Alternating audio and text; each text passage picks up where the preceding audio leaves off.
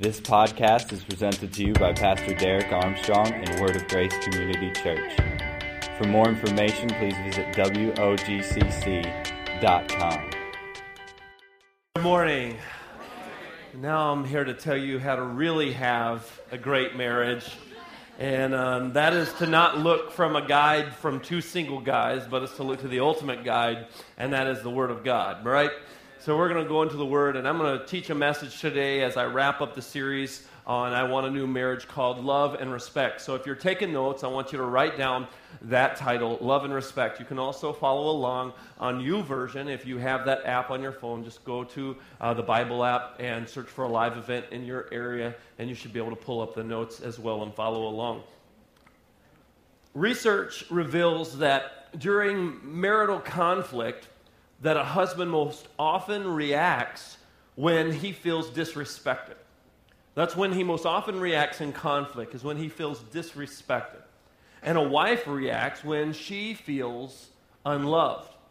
There was a poll done of 7,000 people, and they were asked this question When you're in conflict with your spouse or significant other, do you feel unloved or disrespected?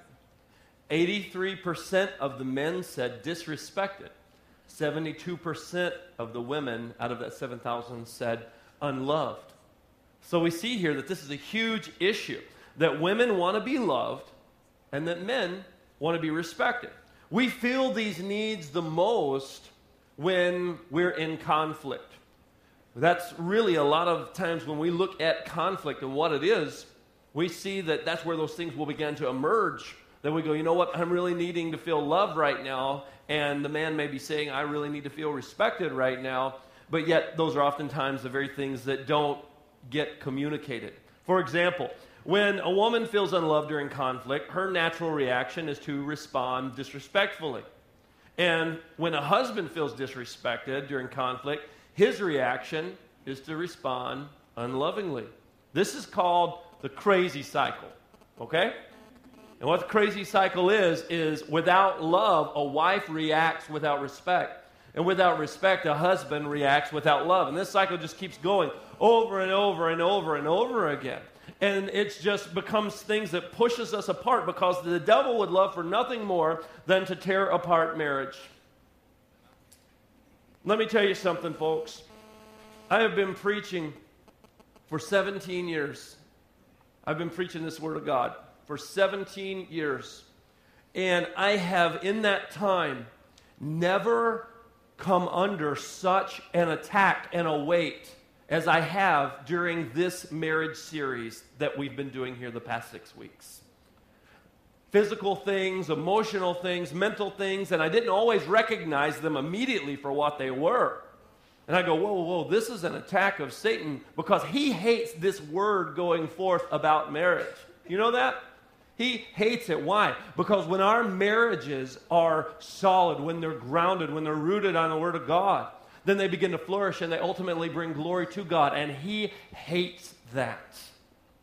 And I've, I, I don't know if you've learned this about me or not as your pastor, but I'm very passionate about the truth. I'm very passionate about the truth, and I'm always in a pursuit of truth. That's why the heart of my life my mantra, if you will, of my life has been I'm always willing to give up what I believe for the truth. And I'm in this constant pursuit of what is true. And the only thing that is going to ground me in what is true is the Word of God. So I've got to be willing to say, God, if your Word is different than the way I think, somebody has to change the way they think, right? And it's not going to be God. It needs to be me. It needs to be me saying, okay, God, not my way of thinking, but your way of thinking. Not my way of doing things, God, but your way of doing things. And that's not always easy. It's not always easy to hear. And let me tell you, as a pastor, it's not always easy to speak. Because with my passion for the truth, as like any passion that we have, passion comes with a degree of pain because you speak the truth and you want to live the truth. And sometimes the truth isn't always heard or received. Because sometimes we want to elevate our way of thinking above what God says is true. And let me tell you something. I've had to make this decision in life that regardless of the degree of pain I may experience, regardless of the battle I may have to face, I'm going to have to stand for the truth of the Word of God. Amen, somebody? When it's popular and when we're all high fiving each other and when it's not very popular. I don't care if I get run out of town over the deal. I'm going to stand with the Word of God as being absolute true. Amen, somebody? It doesn't matter. I mean, I, one claps, everybody claps. Don't make my buddy over there feel alone. But let me tell you something, folks. Truth isn't always easy. And so when we go into this series about marriage, I'm going to speak the truth, and the Bible says to speak it in love, which I'm going to do. But we have to be willing to submit our ideas and our thoughts to God's ideas and God's thoughts, regardless of how popular or unpopular the message or the truth may be. When we hear about love and respect, I'm, I'm going to say, okay, God, what do you say? When it comes to marriage, okay, God, what do you say? Because I'm not smarter than God. I can't put myself in that position, right? I can't say I know more than God. I have to trust that, that, that for some reason, when He gives me this truth, that it's going to be for my benefit because you want to know whatever benefits me from the application of the truth of God's word is going to bring glory to God. It's going to bring glory to Him. If it's not, then it's, it, it, then it's not going to bring glory to God and it's not going to benefit me. So we need to understand that going into this word today. So in Ephesians 5 and 33, the Bible says this. Go ahead and put it on the screen. Nevertheless, let each one of you in particular so love his own wife as himself, and let the wife see that she respects her husband. So as we see love and respect, this isn't some idea for a catchy sermon title that somebody came up with. No, this is something that was written thousands of years ago. That the woman was created with this need for love, and that this man was created with this need for respect. And then God takes these two people, puts them together, and wants us to understand that in our relationship with one another. Because most of the time, when we're enduring conflict, we're really trying to communicate something deeper to our spouse than what spans beyond what we're actually saying.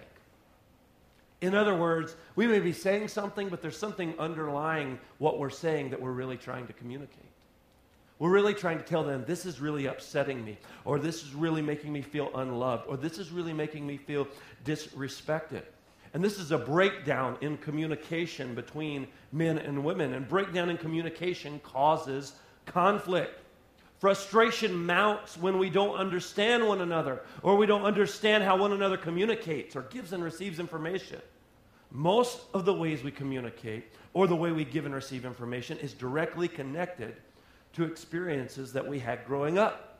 And I learned this in uh, communication class that I took my staff through. I wanted us to learn how to communicate better as a staff. So, a little over a month ago, we all went through this teaching and uh, through this class on communication. And we began to learn that there are people who may um, better communicate through seeing things. They have to see it to understand it for it to be communicated. Some people have to hear things in order to understand it because they're more audio. Some people are more visual. And then there's a group that's more touchy feely. They have to feel it, you know, to be able to communicate and understand and give and receive information. And that's their language of communication. The problem is, is that when you get people in the same room that have different ways that they communicate, because maybe they have a certain portion of their communication channel that's shut down.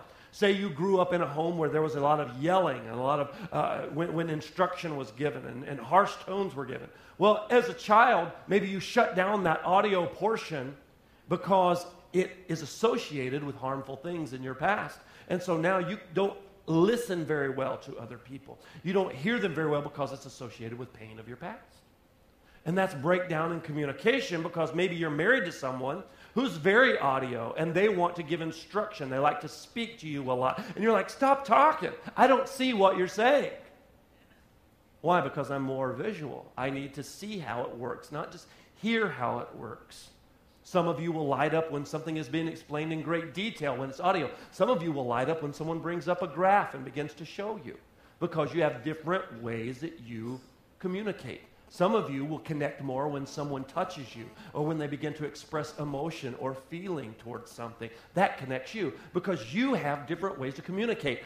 It's not wrong. It's not that one's better than the other, it's just that it's different. And as husbands and wives, we have to learn how to build a bridge between those ways we communicate. For instance, I am what you will call audio external. In other words, I process my thoughts out loud. When I'm speaking, I am thinking. Everyone who works for me on my staff are all audio internal people. In other words, when they hear something, they need to think about it. Me, when I'm talking, I am thinking. I explained this to one of my accountants the other day when I found this out about myself. It's a huge revelation for me. I told her, I said, Nancy, I said, guess what? Guess what I learned about communication? I'm this way. This is how I'm wired. When I'm talking, I'm actually thinking. I said, so I don't know if there's been times in the past where I freaked you out because I bounced an idea off of you and you thought I was moving in that direction. I said, I wasn't moving in that direction. I was thinking. She goes, oh, Pastor Derek, thank you so much. That helps me understand you so much. I said, so if I come to you with an idea, I'm just thinking. That doesn't necessarily mean that I'm making a decision or I'm even leaning towards that. But my staff are all audio internal people. So in a staff meeting, it would go something like this Hey guys, I got a great idea and a great vision for something. Let me share you all the details. Let me tell you all of this stuff. And I would just overwhelm them. And then I go, What do you think? And they go, Good. Good, I guess. And I learned, no, they're internal processors. They didn't want to talk this out with me.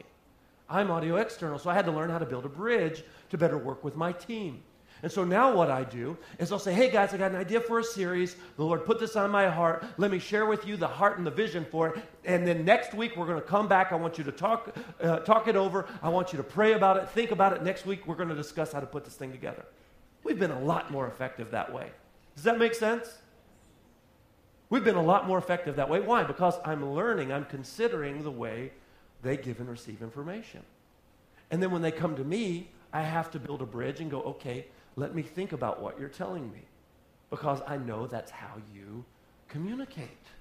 And so we have to consider our spouse's language. We have to consider who they are and how they communicate and learn how to build a bridge. Because here's the thing let, let, let me give you an example in marriage. For instance, if a man recognized that when he goes silent, thinking in his mind that this is preventing him from getting angrier in conflict, it makes his wife feel rejected and unloved. Even though he's thinking he's doing a good thing. Because, oh, you don't want to hear what I really think.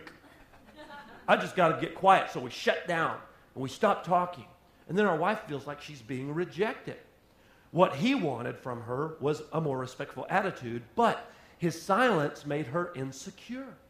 Now, because she's feeling insecure and rejected, she gets more upset with him, and then she says things that make him feel more disrespected.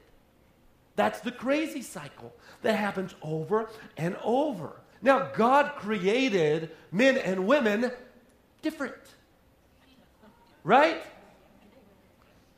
If you haven't figured that out, God created men and women differently. We're not the same. So I want to read from you, uh, for you, an excerpt from Love and Respect by Dr. Emerson Eggerichs, a book that I used in, in study and prep for this um, message. I want to read from you a great excerpt from it, okay? It says this As a wife, you notice a man and a woman walking hand in hand. You see a couple sitting together in the park, talking face to face to each other on a bench. You beam all the way through your friend's wedding. As you pass the hospital, you see new parents coming from the maternity ward, and your mind races back to the birth of your child and what you felt as a couple. You look through, you look through the world, uh, look at the world through pink lenses. Forgive the stereotypical color pink, but it serves a biblical point. You see the presence of love, you scout for it. You can find it without looking for it. We believe God designed you this way. Ephesians 5 and 33 commands husbands to love their wives. Wives need to feel love. Wives look to be loved. Love colors what wives see. She sees the presence of love, and she also sees the absence of love. Or when you feel unloving, women can see the sad countenance of a wife as she walks with her husband. you listen carefully to the negative way your friend's husband talks to her. You wonder why your husband does not say, Let's talk, but instead he reads the paper or works out. In fact, if your husband does several things that feel unloving, you might say to him as you walk to the car from the parent teacher meeting, Why don't you ever hold my hand? You only need me for one thing. I'm sick and tired of the lack of romance. When your husband counters, he said, Where's this coming from? This is unbelievable. I don't deserve this disrespect. You discount this as further evidence that he's clueless, insensitive, and egotistical. But could it be that your husband looks through a different colored lens? Could it be that he's not wrong, that he's just different? As a husband, you notice matters of honor. The movie Saving Private Ryan about the invasion of Normandy tears you up as you fixate on the incredible heroism. You follow the world of champion sports teams, feeling part of those guys who say, We respect one another more than anybody on the planet. We'll do anything for one another. One for all, all for one. We're going to be number one again. That note from your son that says, Dad, I respect you more than anybody, penetrates your heart like few things. That card is kept as gold. The purple heart that you received in the Gulf War sits on your shelf. A picture of your war buddy who gave his life that you might live as center stage in your home study. These things are about strength and honor, the phrase from the movie Gladiator. God designed men to be so moved by honor that they will give their very lives. Men serve and die for honor. You look at the world through blue sunglasses. You see the presence of respect. You scout for it. You can find it without looking for it. We believe God designs you this way. Ephesians 5:33 commands wives to respect their husbands. Husbands need to feel respected. Husbands look to be respected. Respect colors what husbands see. Conversely, men can be destroyed by contempt. Men pick up on the absence of respect. He looks at the world through blue sunglasses. Not wrong, just different. Friends, a wife needs to feel loved for who she is. A husband needs to feel respected for who he is. So a husband has two choices. He can either condemn his wife for her pink lenses, or he can appreciate God's design of her pink outlook. And I might add, if he seeks to see through her pink lenses, she tends to engage him on his blue perspective. If he is sensitive to her needs for love, he can appeal to her to soften her disrespectful reactions. A wife can either judge her husband's blue lenses as stupid or thank God for his design of this man. Two, if she seeks to see through his blue lenses, he tends to respond to her pink perspective. If she is aware of his maleness, she can appeal to him to be tender to his reactions. Who is right and who is wrong? A husband is right when he needs to feel respected. He's wrong when he acts in un- unloving ways. A wife is right when she needs to feel loved. She is wrong when she acts in disrespectful ways. A beautiful discovery a couple can make is this My spouse is not wrong, just different. Pink is not wrong for being pink. She's simply different from blue. Blue is not wrong for being blue. He is simply different from being pink. So when we consider our spouse's lens, when we consider their language, we learn to build that bridge. I remember when my wife and I first got married, man, we had some communication issues. We had some communication issues when we first got married because we were very sarcastic. We were very degrading oftentimes in conflict. Where a conversation may go like this, I would come home and I would say, Why isn't this done? I thought this was going to be done. What have you been doing all day? And then I begin to rattle off what I've been doing all day. I said, I went to work. I did this. I had to do this. I had to handle this situation and that situation. And then all of a sudden, the next thing you know, she's saying, You don't understand what it means to be home. I had to do this and this and this. And we were just comparing who had done the most. And really, what we were trying to do is we were just trying to say, Hey, I need some help. Hey, I, I, I want you to love me for what I'm doing. I want you to respect me for what I'm doing. That's really what we were communicating in that conflict. And I remember one time when we were having an argument about something that I just stopped and I said, you know what? I think that we're really trying to communicate to one another that this hurts me or this really bothers me when you do this or that. Why don't we just say that instead of trying to hurt the other person to try to show you how I'm feeling right now? Because we'll try to dump the way we're feeling off on someone else so they'll feel the way we feel. That's a poor way to communicate. And it's actually going to push someone away from you rather than bring them closer. But people do it all the time because they're not considerate of the language that their spouse speaks. They don't learn and work on how to talk to this person. We say things like, I can't get nothing through to him. He's hard headed just like his daddy. I can't get nothing through to that woman. She's hard headed just like her mama. And we say things like that. And we're saying we're not working on how to communicate and talk to one another. We're not working on building a bridge. Instead, we're just going to be different and separate, and I just can't deal with you right now because I can't talk to you right now. And then we have kids, and we focus all on the kids, and everything becomes all about the kids, and we neglect our marriage. And then when the kids are grown and gone, we're stuck with this person we don't even know. I don't know how to talk to him. I don't even know what he likes to do. I don't even know what she likes to I don't even know anything about him. And there's distance placed in the relationship because we never learned how to build a bridge. So, for us to grow in love and respect, we have to learn how to build a bridge and how to communicate our feelings towards one another. In Philippians chapter 2, in verse 1, the Bible says this Therefore, if there is any cons- consolation in Christ, if any comfort of love, if any fellowship of the Spirit, if any affection and mercy, fulfill my joy by being like minded, having the same love, being of one accord, of one mind. Let nothing be done through selfish ambition or conceit, but in lowliness of mind, let each esteem himself, others better than himself. Let each of you not only look out for his own interest, but also for the interests of others. We see here that Paul is writing to the church at Philippi, telling them, let nothing that you do be done through selfish ambition, but actually esteem one another. Esteem someone above yourself. Don't pursue just your own selfish ambition. Here's the thing I noticed something about my wife. She wanted to be held in the morning. She wanted me to just give her a hug, just hold her, a meaningful hug, not one of these, yeah, I gotta go. That's what I was doing, though. I was in such a hurry to get to the gym or get to a meeting or whatever the case was. I had to go. She say, You're not going to leave without telling me bye, are you? Oh, yeah, I'm, I'm sorry. Bye. Love you. Yeah, got to go.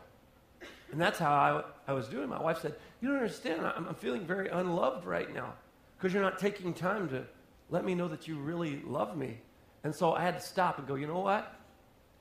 I know that the gym needs me. It does. But it's more important that I communicate to my wife the security that she needs, a feeling that I love her. And so I stop and I, I, I give her a loving embrace. I will give her a warm hug that's meaningful and not just one of these I'm in a hurry little halfway hugs. And I realized she needed that because, see, when we first got married, we came from very different worlds. When I grew up in a home that was very touchy feely. My family was very much, I love you, hugs and kisses all around for everybody. Every time, I remember every time as a kid when my sister and I would open a present, every present we would open, we would stop, put whatever we got down, go hug mom and dad, tell them thank you, and then go open the next present because we were so overjoyed. And that, that's just how our family was. Every time, I mean, I, I, I always touch people. I always put my arm around, hey, how you doing? Because that's how I was raised. My wife was raised complete opposite. There was no saying, I love you very often. It was more just an understood thing. My wife wasn't touched very much. There was no hugging after every Christmas present. There was maybe an occasional hug, but nothing like what I had experienced growing up. And then you take these two very different people and you put them together in marriage, and they have very different expectations. And I was thinking when we got married, huggy, huggy, huggy. And my wife was like, don't, don't touch me. My wife didn't even want me to hold her hand. She didn't want me to put my arm around her because that was foreign to her. That was uncomfortable for her. She would squirm when I put my arm around her. She just, she didn't like to be touched. And so I'm going to be real transparent with you with this story because I believe it's going to help you. When we first got married, I allowed that to put a wall between me and my wife, and I got very angry towards her because she didn't want to cuddle. She didn't want to snuggle up on the couch. She wasn't a touchy person. And it put a lot of distance, and I got angry towards her over that. And so, because of that, eventually she began to feel there was distance in our marriage, and she began to long for me to touch her, long for me to hug her, long for me to hold her hand and show her affection. Even though she hadn't grown up with that, there was something in her that now wanted that because there was none of that. And about two years into our marriage, I've been married for almost 13 years. Two years into our marriage, I decided that now that she wanted me to touch her, I was going to teach her a lesson about how she had done me. And so I began to push her away when she wanted to approach me. I thought, yeah, you should have figured that out two years ago. And that's how the attitude that I had. It was wrong, it's prideful. Thinking that it's my job to punish her for what she didn't do early on in our marriage, and I was going to make her feel like I felt rejected. And I thought that was my job to teach her that. And so she wanted me to hold her hand. I don't want to hold your hand. Put your arm, why don't you ever put your arm around me? Ah. Where, and then we would get in arguments like this where we would say, I'd say, where were you at two years ago when I was wanting to do that kind of stuff? When I was wanting to put my arm around you. Now you see how I feel. Like I'm some kind of great, high and mighty teacher to teach my wife this. Yeah, that really brought us closer together. I remember we would go to theme parks and things like that. She'd be like, just hold my hand. I don't want to hold your hand. I, I don't want to I don't want to hold your hand. She felt very unloved because I was communicating something to her that she had communicated to me early on in the marriage. And I had to wake up and realize what I was doing. And I thank God for His grace to help me realize that I was actually putting distance between my wife and I. And probably about five or six years into my marriage, I recognized this. And I had to repent, and I had to ask her to forgive me, and I had to begin to touch my wife again. Had to begin to hold her hand when she wanted me to hold her hand, even when it was uncomfortable in the beginning because I wasn't used to it now, right?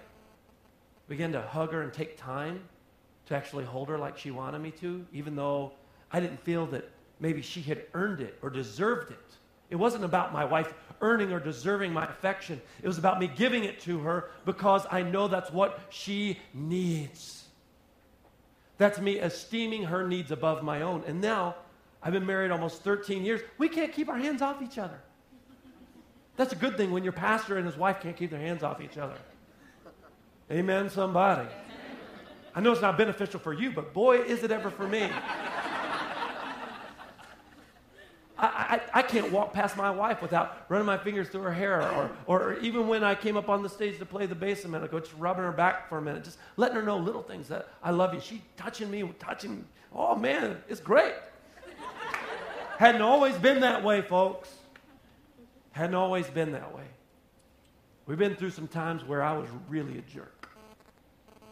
I'm not perfect now, but we've come a long way and we've learned how to esteem one another. And you know what happened when I began to give her what she needed? She began to give me what I needed.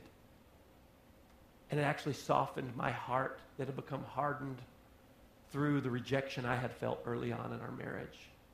I had to build a bridge. It's my job as the husband to lead the way because the Bible tells me to love my wife as Christ loved the church. Did Christ ever give us what we deserved? What we earned? No. Did we earn grace? Did we earn God's love and God's favor? No. He gave it to us freely. Why? Because He knew we needed it. He knew apart from it, we would die. You give your spouse what they need, not because they've somehow earned it, not because somehow you're keeping score and keeping track of all their good deeds that you're going to reward them from. No, you give them what they need because without it, your marriage will die. You give them what they need because without it, it's going to continually separate you and push you further apart because you realize I have to give her or give him what they need. I need to understand how to communicate to them. I need to understand how to build a bridge. I need to understand how they see things, how they uh, process things, and be considerate of who they are and not try to make them who I want them to be. We need to love our spouse for who they are and not who we want them to be. Amen, somebody? Because Christ loved the church for who we are. He said, I love you right in the middle of your mess. I'm going to give you what you need right in the middle of your mess. Not because you earned it, not because you deserved it. That's the kind of love I'm supposed to have for my wife. The way that Christ loved the church. Sometimes I, I have a goofy way of processing things sometimes. I mean, uh, sometimes I can allow something real small and insignificant to really just jack my day up. I mean, and just really mess me up. Sometimes I get a little too emotionally involved in something, and I'll just, my head will be hanging down, feet will be dragging. I'll get upset or, or, or start leaning towards getting real anxious about something or what someone may have said or done or whatever. And I don't always process those things the best. Now, my wife is an internal processor, I'm an external processor. She is so loving to me that she has recognized I'm that way, and she is willing to sit and listen to me because she recognizes when I'm struggling and when I'm dealing with something. What's going on, honey? You need to talk this out. I just need to vent and just talk. She's not trying to necessarily fix anything. She just knows I just need to get this off of my chest. I just need to talk it out. She's that considerate of me. Instead of saying, Why don't you process this like I would process it? Because I process it this way and you need to be more like me. She doesn't try to make me like her. She loves me for who I am. And she allows me to process it the way that I process it. And so she is actually helping make me a more secure and better man by helping me in my weakness. You see how the two are being made one? By considering saying, I know Derek needs to talk this out. My wife wouldn't want to talk it out. My wife would just deal with it internally. I could say, Why don't you want to talk this out? You need to talk this situation out. No, she needs to process it internally because that's how God wired her. I need to talk it out in case you haven't noticed. but my wife recognizes that and she considers that. And instead of pushing me away because of that or putting me down because of that, she appreciates that and actually opens up a door for me to be who I am and help me be more secure in who I am through how she treats me. There's security in a marriage where we're considerate of one another, when we esteem the other above ourselves instead of trying to make them think, act, talk, and walk like us. Amen? I'm going to let my wife be who she needs to be, and I'm going to be who God's created me to be. And together, we're going to be who He's created us to be. Amen? That's us considering our spouse's language, learning to build a bridge, learning to talk. Now, as we learned earlier through our two single guys, communication takes work. right? Effective communication takes work. And I want to give you a few things to expect when you go on this journey of working on building bridges in communication when you're communicating love and respect to your spouse. To grow in communicating our deepest needs of love and respect to one another in marriage, we can, number one, expect problems and misunderstandings. They're going to happen. Don't think, oh, Pastor Derek preached this sermon, or I read this book, or I saw, went to this seminar.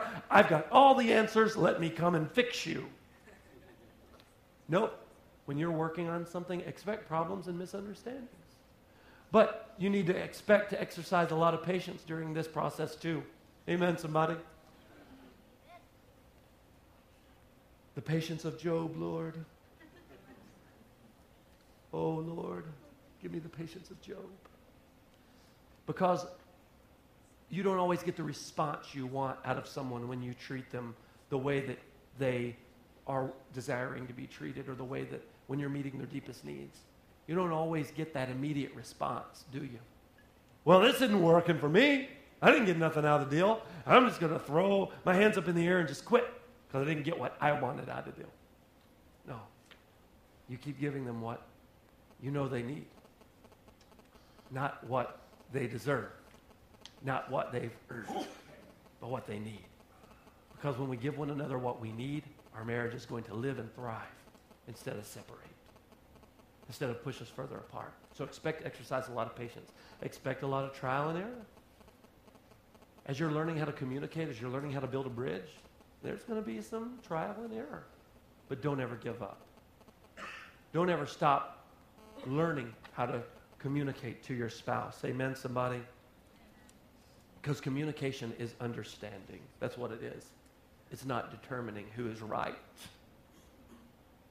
I've been trying to tell her all along.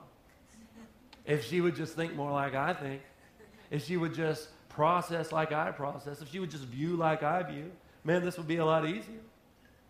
Communication is not understanding. Eh, eh, I mean, communication is understanding. It's not determining who's right and who is wrong. In the book of James, the third chapter, James chapter 3 and verse 16 says this For where envy and self seeking exist, confusion and every evil thing are there.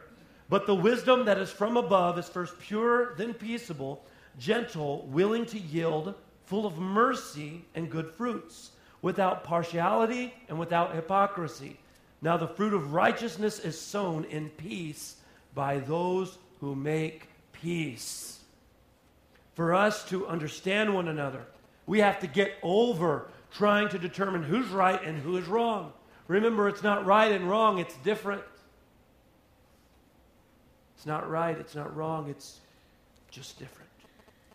To the men, Ephesians 5 and 25 says we're to love our wives as Christ loves the church. Jesus gave his life selflessly. And I want to challenge the men to lead their homes and build trust between you and your wife by considering her. How does she feel? How does she think?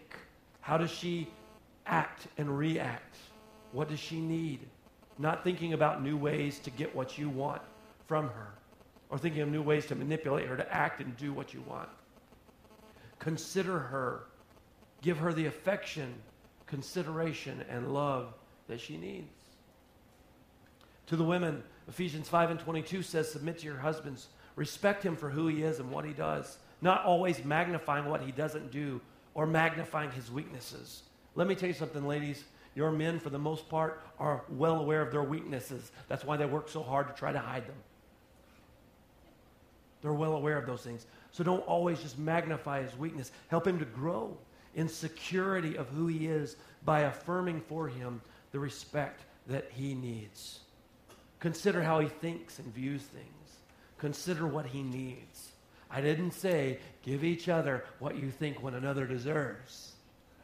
Because sometimes when your spouse has been rotten, oh, you're going to get it. I'm going to give you what you deserve, buddy.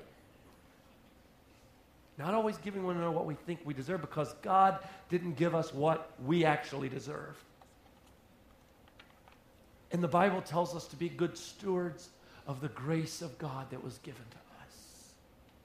You and I received grace. That's something we could never earn, that's something we never deserved.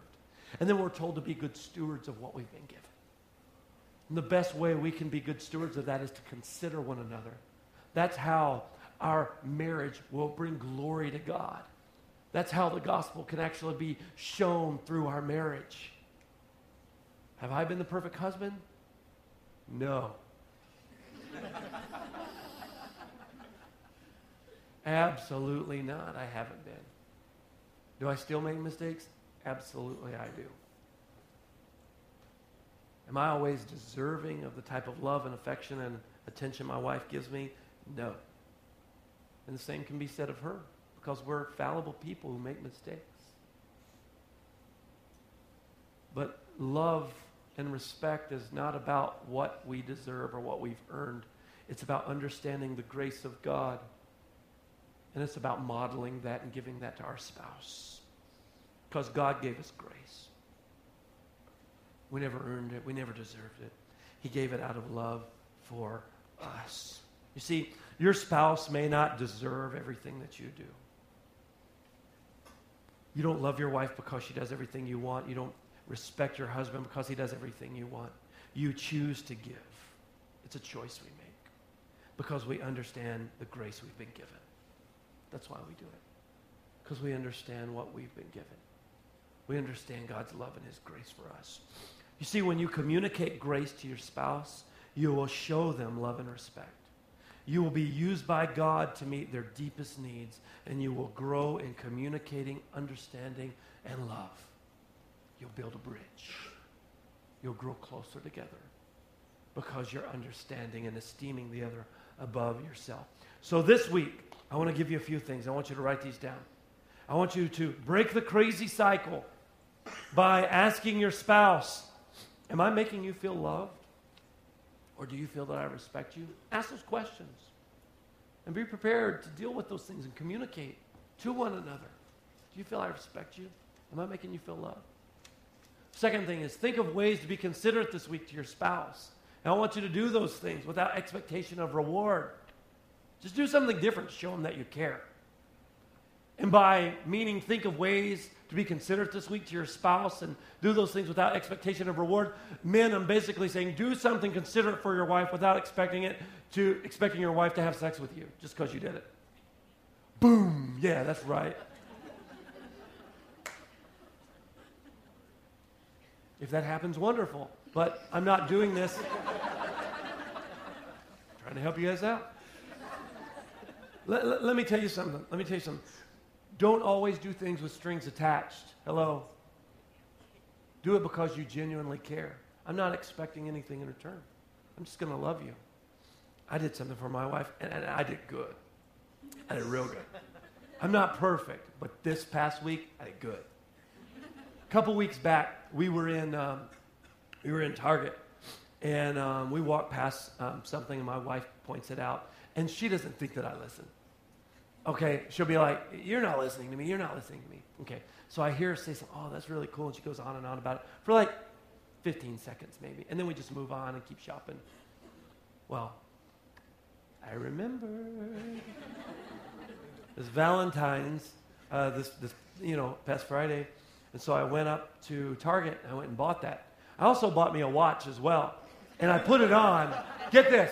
So I put my watch on. Like a big dummy. I wasn't even thinking. I put on my watch and I go home and my, my wife's like, Where'd you get that watch? And I'm like, Oh, snap. Um, um, I bought it from Target. Why'd you go to Target? Uh, you know, girl, I just go to Target and buy stuff, you know. Um, um, and she like was starting to get upset, like, why are you spending money? Why are you doing this? Like, oh, yeah, you know, I needed a watch. Um, and then later on that day, I got to give her her present. She's like, oh, that's why you went to, oh, you messing with me. I'm like, yeah, that's right. but I paid attention two weeks ago to what she had said that, you know, something she was interested in. I ended up buying it for her. And, and, and just those little things, being considerate of the little things without expecting anything in return. Because she said, Well, I didn't buy you anything. What, what, I, what do you want? You want me to go buy? No, no, no. This is, that's not what I'm doing not why I'm doing this. I'm not doing this so you'll go buy me something. I want you to know I love you. I'm being considerate. And I thank God for my wife being considerate of me, being considerate of all my little hang-ups and issues and my little weird personality quirks. Thank God for that.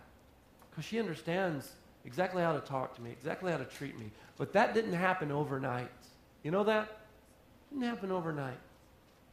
Because there was a time where she used to be frustrated with me in certain areas. And she'd be like, Why? I don't understand why you just can't get over this. Why don't you just get over it? That's, that's what I do. And then she began to learn, oh, that's not how he deals with things. And now she understands how to do that. So wherever you are, Holly, thank you. She's somewhere in this building. Thank you because I, I, I wouldn't I wouldn't be who I am today and be growing in areas that I'm growing in today if I didn't have a spouse that took time to consider the way that I see, the way that I think, the way I process, and begin to help me grow from that point. I thank God for that. But that comes through communication. That comes through talking, showing one another we care, esteeming one another above ourselves, and not thinking of ourselves only. The third thing Give your spouse unconditional love and respect. Oh, Pastor, that's good. Say that slow so you can say some more. I think I will. Give your spouse unconditional love and respect. That means there are no pre existing conditions to how I'm going to treat you. I'm going to treat you with unconditional love and respect. The fourth thing, men, your love motivates her respect. And ladies, your respect motivates his love. We begin to soften one another's hearts when we make the choice to give our spouse what they need, not what we feel like giving them.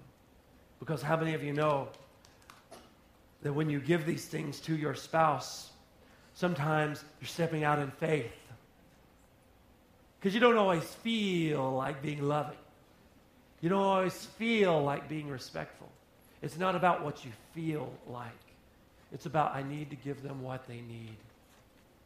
Because it's actually going to help soften their heart and bring us closer together. Help us to grow in love and respect. Amen? Help us to grow and understand. our marriage and how we talk.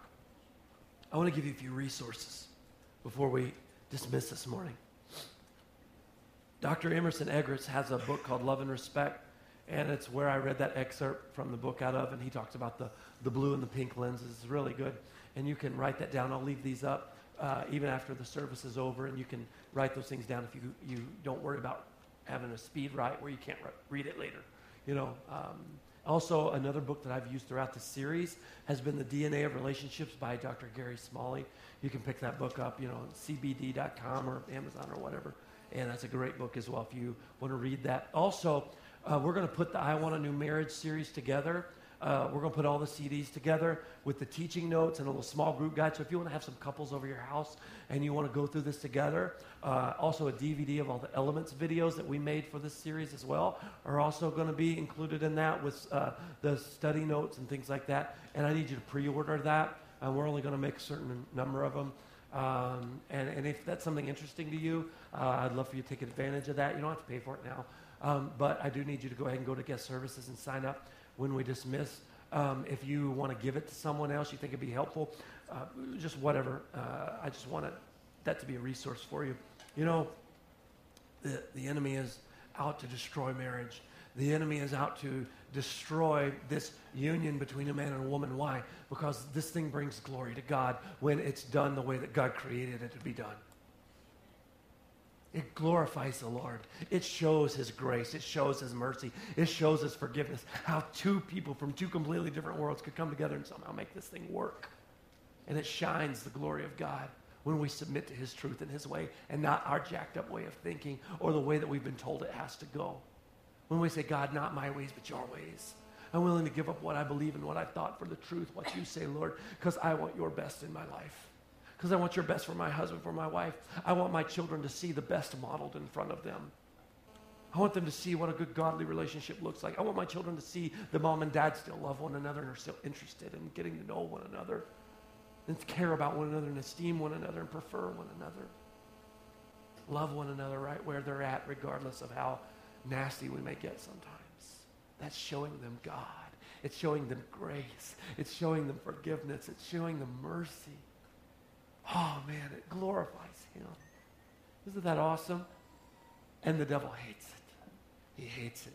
Like I said, every week there's been some kind of different attack in some different way. As you can obviously tell, even I've been struggling to even preach this message. I had Pastor Stephen studying my notes in the back just in case.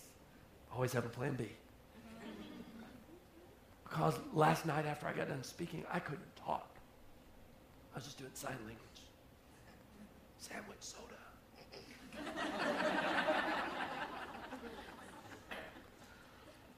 I pray that this series has helped you. I really do. Because I believe that if we can understand this truth, it's going to affect everything else. Oh, it's going to affect everything else. Because in the beginning, God created one man, one woman, put them together. The two should become one flesh, bonded together for life. Learning to love and to respect one another and to ultimately bring glory to Him as we grow in His grace. Amen. Amen. Would you bow your heads? Thank you for listening. For more information, please visit WOGCC.com.